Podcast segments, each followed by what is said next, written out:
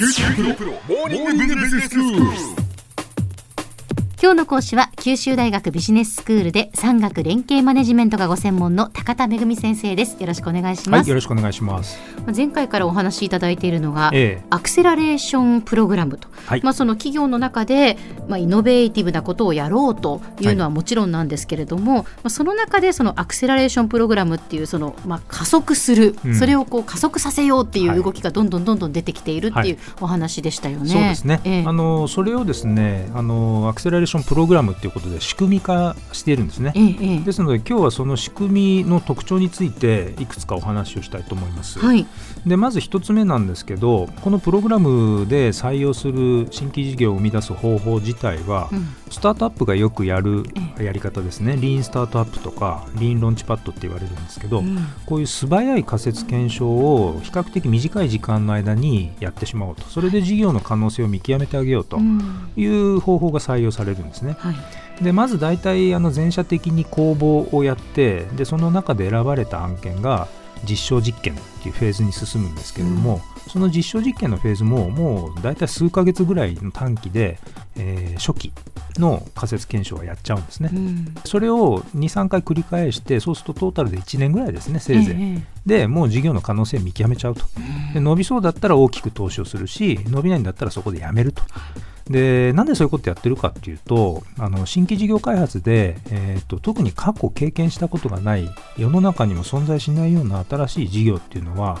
あらかじめ精緻なこう市場分析とか、計画策定っていうのは無理なんですね。うん。だったらもう早い段階からリスクが大きくないぐらいの規模で実行してみてそれでうまくいくかどうかを検証しようっていうような、うんまあ、そういうやり方なんですね。あれこれ検討する前にまずやってみようっていうことですね。ね、ええそういったことが、まあ、近年のスタートアッ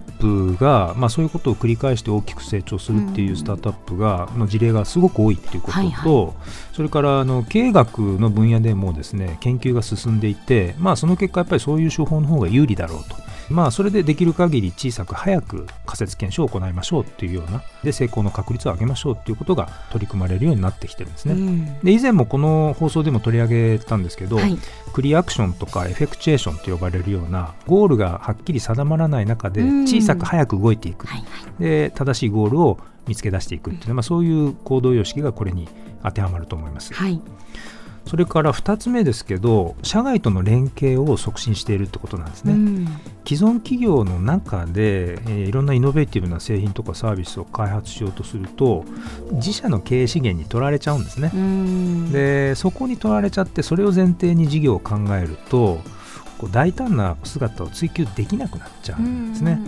近年はですからまあ社外ですね特にあのスタートアップ企業と連携をしてスタートアップ企業が開発をした非常にユニークなプロダクトとかサービスを自社のビジネスの中に取り込んでさらに大きくしていくっていうような、まあ、そういう取り組みが積極的に行われているわけです。うんはい、それから3番目ですけど外部の専門家を積極的に活用するっていうことなんですね。はい新規事業のプロセスで、まあ、社内の常識にとらわれてると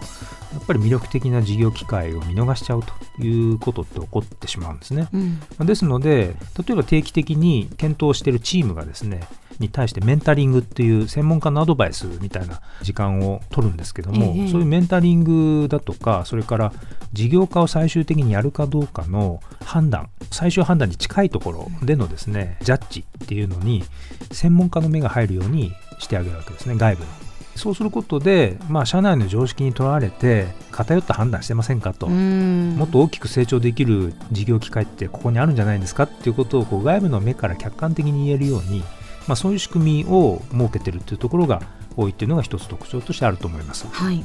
それから4番目ですけど失敗とか常識外れをある意味で称賛するっていうことですね。うんうんでやっぱりイノベーティブな製品とかサービスでまだ世の中にこれまでなかったようなものって、まあ、時に常識外れだったりするわけですね。はいで既存企業の場合はじゃあそういった失敗の確率が高い時に社内では失敗は回避すべきものと、うん。失敗はしちゃいけないものという前提でしか物事は考えられなくなってしまあってるわけですね。ですよね。で残念ながらやっぱそういうこうもう癖がついちゃってるから、うん。うんまあ、どうしても失敗を避けよう避けようとして発想すると。はい。ですので、まあ、失敗は回避すべきものじゃなくってむしろ仮説検証の過程で新しく発見された事実であるというふうに捉えて、まあ、そういった失敗にまつわる経験とか情報っていうのはですね、うん、事業の成功確率をさらに高めていくために必要不可欠な情報なんだという考えに立って失敗から積極的に学んでいくということがとっても重要になるわけです。はい、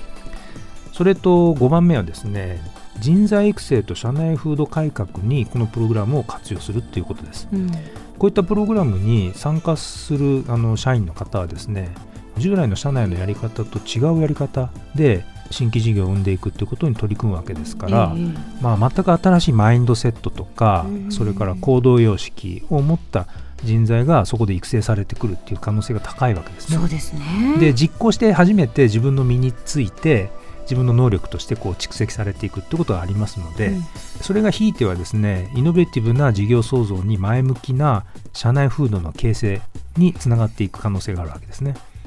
それと6番目これが最後なんですけど、こういった今申し上げたようなことをやろうとするとトップがちゃんとコミットしてるかが重要なんですね。一担当部署に任せるんじゃなくてトップ自らがこういう取り組みが重要なんだと。いうことをちゃんと理解してリーダーシップを発揮して自分も強くそこにコミットするということがまあ不可欠なんですね。うんまあ、以上特徴を述べてきましたけどこういった既存企業の中でイノベーティブな事業創造をやるアクセラレーションプログラムっていうのは従来の社内の事業プロセスとか価値観と対比させるってやっぱりすごく異質なんですね、はい、なので最近はこういった活動を江戸時代の長崎の出島のようなもんだとえー、いう場面が多くなってきてる言われる場面が多いんですね。でたとえ小さい規模であっても、うん、特別な権限とか経営資源を与えて、自由度を高めて、はい、実験的な取り組みを積極的にやらせると。うんまあ、そういうことをやりながら新しい風土を形成していくっていうことが今いろんな企業の中で取り組まれてるわけです。うんなるほど、まあ、出島に例えるというのは非常に面白いですね。はい、では先生今日のまとめをお願いします。はい、企業内のアクセラレーションプログラムは従来の事業手法とか価値観とかなり異質なので、まあ、いわば出島のようなあの社内の仕組みとは切り離した場所と仕組みで実行させるっていうことがとっても重要になります。今日の講師は九州大学ビジネススクールで産学連携マネジメントがご専門の高田恵先生でした。どうもありがとうございました、はい、ありがとうございました。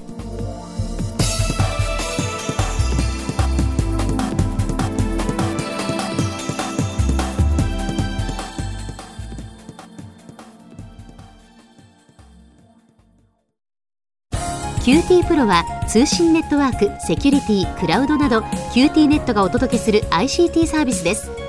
九州中に展開した光ファイバー網を基盤に一番身近なビジネスパートナーとして九州の企業自治体の皆様をサポートします。詳しくは QT プロで検索を。